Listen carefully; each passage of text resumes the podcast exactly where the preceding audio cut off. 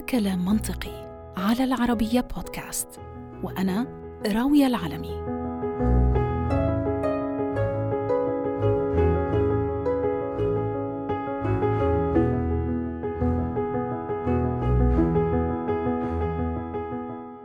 كل شخص فينا له رائحة مميزة. ممكن إحنا ما نتوقف عند هاي المسألة خارج طبعا حدود النظافة الجسدية والضرورة التجميلية. ولكن تخيلوا إنه هاي الرائحة الخاصة فيك أنت أو خاصة فيك أنت هي بصمتك الشخصية. وبتحمل معلومات دقيقة وحساسة وبيحمل دليل مفصل لشخصيتك وكل ما يمكن أنه يمر في جسمك وعقلك في أي وقت من الأوقات.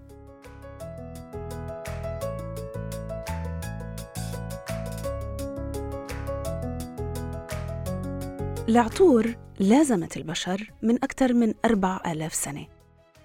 من وجودها مختبئة بتتنفس عبيرها في أماكن مختلفة وعبر كائنات متنوعة. هي بالفعل قادرة على إثارة الكثير من الذكريات والأحاسيس بداخل كل منا.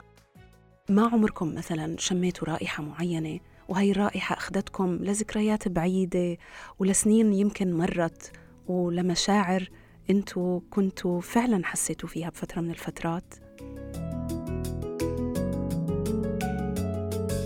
العطور باختلاف أنواعها أعزائي رسمت ملامح ثقافات كتيرة من العالم اللي طبعا إحنا منعيش فيه هلأ. وفنون خلطها بدأت من زمن بعيد جدا. بدءا من الفراعنة لزمن الحضارة الفارسية فالرومانية مرورا بالهندية والصينية وانتهاء بعصر النهضة الأوروبي. خطوط التجارة العربية القديمة طبعا هي اللي ساهمت في الربط العطري إذا بنقدر نسميه ما بين الحضارات المختلفة. لما حملت العطور أو مكوناتها من مكان لآخر ومن حضارة لأخرى. لكن قبل ما يتقدم فكر الإنسان ويتطور لاستغلال ما تجود به الطبيعة ويضيف طبقة جديدة تجمل روائحنا في الأصل الرائحة كانت رائحة أجسادنا.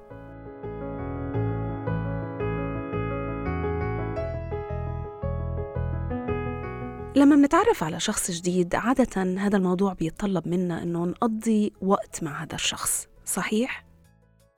لكن ماذا لو قلت لكم إنه في دراسات جديدة بتقترح إنه من الممكن التعرف على بعض سمات شخصية البشر عن طريق شمهم نعم عن طريق رائحتهم لكن ماذا يمكن أن تفصح رائحة أجسادنا عن شخصياتنا حقا؟ الجواب هو الكثير الكثير. أشياء مثل الفئة العمرية اللي بنندرج تحتها نوع الطعام اللي بنتناوله الحالة النفسية اللي عم نمر فيها. بل إنها ممكن إنها تفصح عن قوة جهازنا المناعي وحالتنا الصحية. وإذا ما كنا في طور المرض بل إنها ممكن إنها تفصح حتى عن نوع هذا المرض. وإذا اللي قلته حتى الآن ما بيثير استغرابكم فشو بتفكروا لو قلت لكم إنه رائحتنا ممكن إنها تفصح كمان عن نوع الشريك اللي إحنا مؤهلين للارتباط فيه؟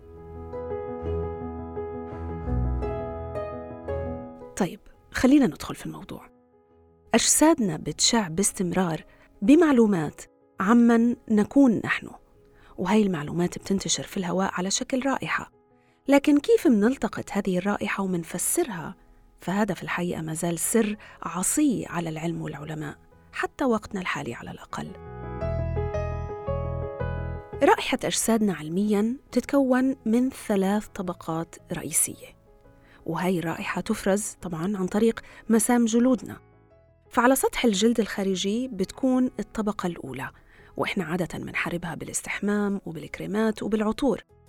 الطبقة الوسطى بتتشكل عادة من عوامل ثقافية بحتة مرتبطة طبعا بنوع الطعام اللي بنستهلكه بنوع البيئة اللي بنعيش فيها ولكن تحت تلك الطبقتين بتسكن الطبقة الثالثة وبتسكن خلف طبقات العرق اللي بنفرزه والطعام اللي بنتناوله على العشاء في الليلة الماضية. هي بتكون رائحتنا الأساسية. هاي الرائحة ممكن نعتبرها بصمة مثل بصمة الأصبع بالضبط بصمة فريدة. ولا يمكن أن يتشابه فيها أي شخصين من البشر في كل هذا العالم.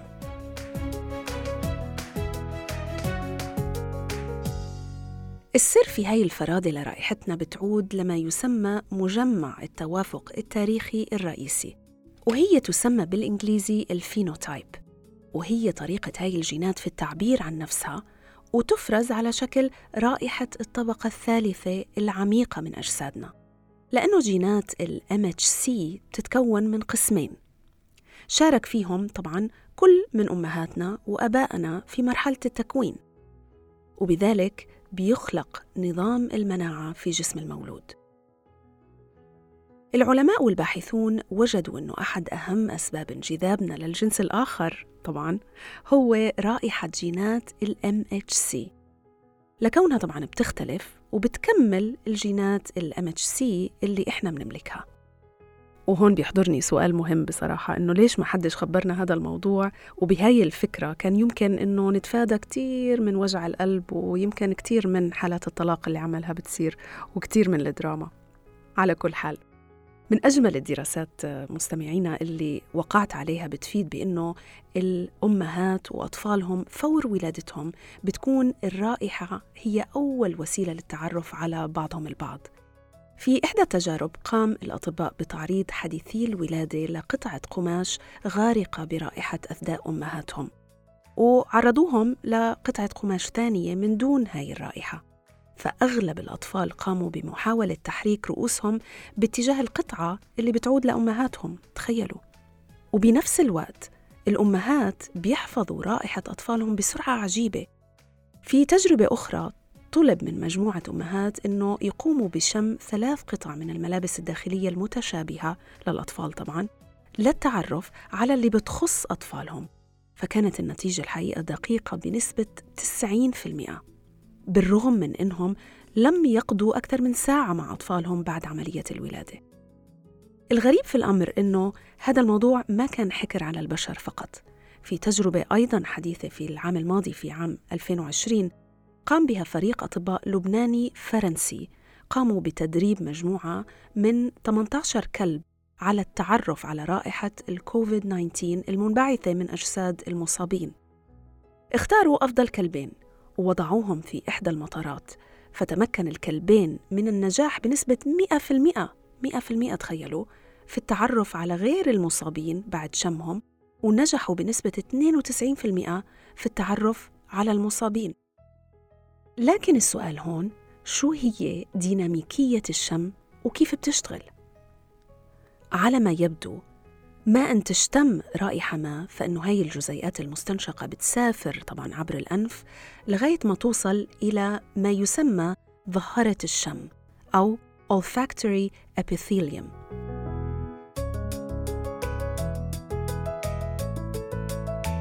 وفي هذا الوقت بتقوم الخلايا العصبية بالكشف عن بروتيناتها بروتينات هاي الرائحة اللي إحنا استنشقناها داخل المستقبلات. وبتم ربطها بشعور ما عادة. يمكن شعور بالحنين شعور بالخوف شعور بالقلق أي شعور كان. ولكن كيف ولماذا بيتم هذا الربط؟ هذا الأمر بالحقيقة ما زال لغز. شكل هاي الجزيئات المستنشقة يبدو أنه هو المسبب لنوع الربط اللي بيحصل أو لتحديد أي مستقبل عصبي رح يستلمها ويترجمها لشعور ما. الطبقة الثالثة من رائحة أجسادنا زي ما ذكرت سابقا بتشير لخصوصيتنا الفردية لقوة جهازنا المناعي. وأي تخبطات في هاي الرائحة ممكن إنها تكون كافية للكشف عن أي مرض إحنا مصابين فيه أو حتى لما نكون نحن لسه في طور الإصابة. عشان هيك من الممكن القول إنه رائحتنا ممكن إنه تكون طريقة لتشخيص مرضنا من عدمه. فإذا كنت عم تتعامل مع طبيب عنده خبرة طويلة ممكن إنه هذا الطبيب إنه يتمكن من تشخيص ما إذا كنت أنت مصاب بأمراض عدة مثل الملاريا أو الباركنسونز أو الأم أس اللي هو التصلب اللوحي المتعدد أو حتى سرطان الجلد والرئة والثدي. التغيرات في رائحتنا أيضا بتكشف عن مشاعرنا. ففي إحدى الدراسات جمع الباحثين عينات من عرق المشاركين الذكور بعدما جعلوهم طبعا يشاهدوا أفلام بتثير يا إما مشاعر القرف أو مشاعر الخوف. لا مش المشاعر الثانية اللي أنتم ممكن تفكروا فيها بس على كل حال كانوا طلبوا منهم مسبقا ارتداء قمصان مغسولة بمساحيق عديمة الرائحة ومنعوهم كمان من تناول الأطعمة المنتجة للروائح الجسمانية ومنعوهم من التدخين أو آه، طبعا استهلاك المشروبات الكحولية. وبعد هيك جمعوا هاي القمصان ووزعوها على مجموعة من النساء وطلبوا منهم اشتمامها بينما قاموا بتصوير تعابير وجههم أثناء عملية الشم لهي العينات. المثير في الموضوع أنه تعابير وجه النساء طابقت نوع القميص للمادة اللي شاهدها الرجال. يعني القمصان اللي كانوا الرجال مرتدينها لما شاهدوا أفلام مقرفة لما النساء شمتها ظهرت علامات القرف على وجوههم فوراً. وعينات أفلام الرعب ظهرت طبعاً على وجه النساء بتعابير الخوف. بل إنه نفس التجربة كمان أظهرت علامات ابتسام وسعادة على وجه مجموعة أخرى من النساء عرضوا لعينات قمصان رجال قاموا بمشاهدة أفلام ديزني للأطفال. باختصار جميع البشر بيملكوا رائحة جسد وإن كان طبعا بدرجات مختلفة.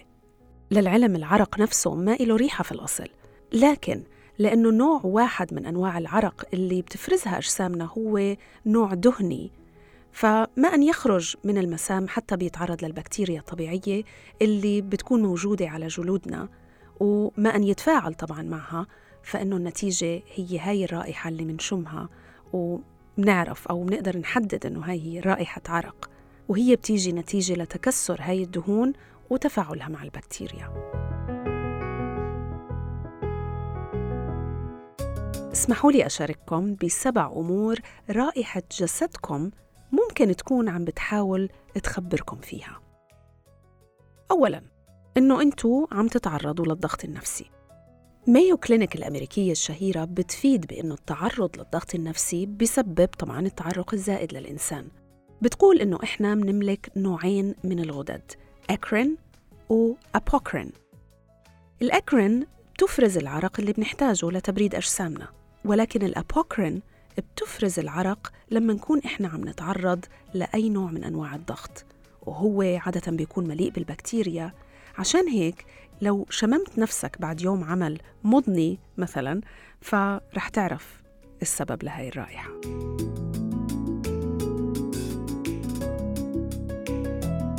المعلومة الثانية اللي ممكن تعرفوها من رائحة أجسادكم هي نوعية الأكل والشرب اللي عم تستهلكوه. بعض أنواع البهارات والخضروات معروفة بالتسبب برائحة عرق مميزة مثلا البروكلي وعائلته مثل الملفوف القرنبيط هي بتبني في الجسم أو بتفرز السلفر أو بالعربية الكبريت وهو اللي بينتج عنه رائحة قوية. ولكن بسبب الفائدة الصحية العظيمة لهي الخضروات فمش المفروض أنه نبطل نستهلكها أو نتناولها. وللتخفيف من رائحتها بينصح الأطباء بغليها بالماء والملح. المعلومة الثالثة هو إنكم ممكن بتعانوا من مرض السكري أو أمراض في الكبد أو الكلى. بعض الأمراض المرتبطة بخلل في عملية الأيض وهي طبعا عملية حرق السعرات الحرارية مثل مرض السكري ممكن يأثر على رائحتنا لأنه هذا المرض بيضعف عملية حرق السكريات في الجسم. ولهذا فإنه رائحة نفس وبول المريض بتكون في الغالب رائحة سكرية مثل رائحة الفاكهة. المعلومة الرابعة هي إنه ممكن تكونوا بتعانوا من مشكلة في عملية الأيض نفسها أو عملية حرق السعرات الحرارية. ذكرت في النقطة السابقة موضوع عملية الأيض.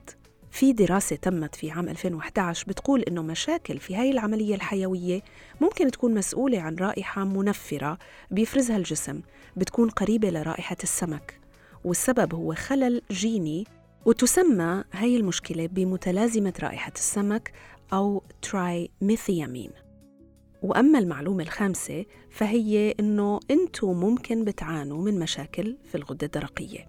بما أنه هي الغدة هي جزء من جهازنا المناعي وبتتفاعل معه فأي خلل فيها ممكن يسبب إفراط في نشاط هاي الغدة ممكن يجعلها تعمل بسرعة كبيرة. هو ممكن ينتج عنه زيادة في التعرق وزيادة التعرق تعني بالطبع زيادة الرائحة. المعلومة السادسة اللي ممكن تكشفها رائحة أجسادنا هو نوع الدواء اللي عمالنا بنتناوله واللي بيسبب التعرق. للأسف وزي في النقطة السابقة تماما فإنه بعض الأدوية اللي بنتناولها أحيانا بتكون من أعراضها الجانبية زيادة التعرق ومرة أخرى فإنه هاي الزيادة تعني فرصة أكبر لرائحة الجسد.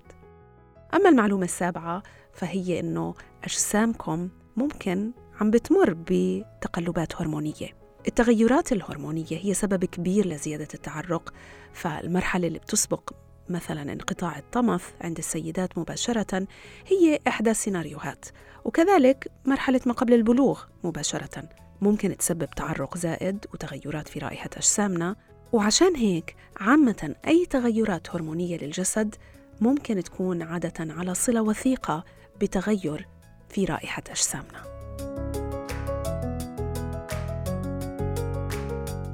في ختام حلقتنا. في المرة القادمة لما بتقوموا بضم شخص ما لما بتقابلوه أو بتسلموا عليه حاولوا إنكم تستنشقوا رائحته. يمكن تتنبأوا بشو هي حالته الصحية أو حالته النفسية أو ممكن تعرفوا كتير معلومات حتى عقلنا الواعي ما رح يقدر يعرفها. هذا كلام منطقي على العربية بودكاست وأنا راوية العلمي. أشكركم ودمتم دائما بأمان. بإذن الله.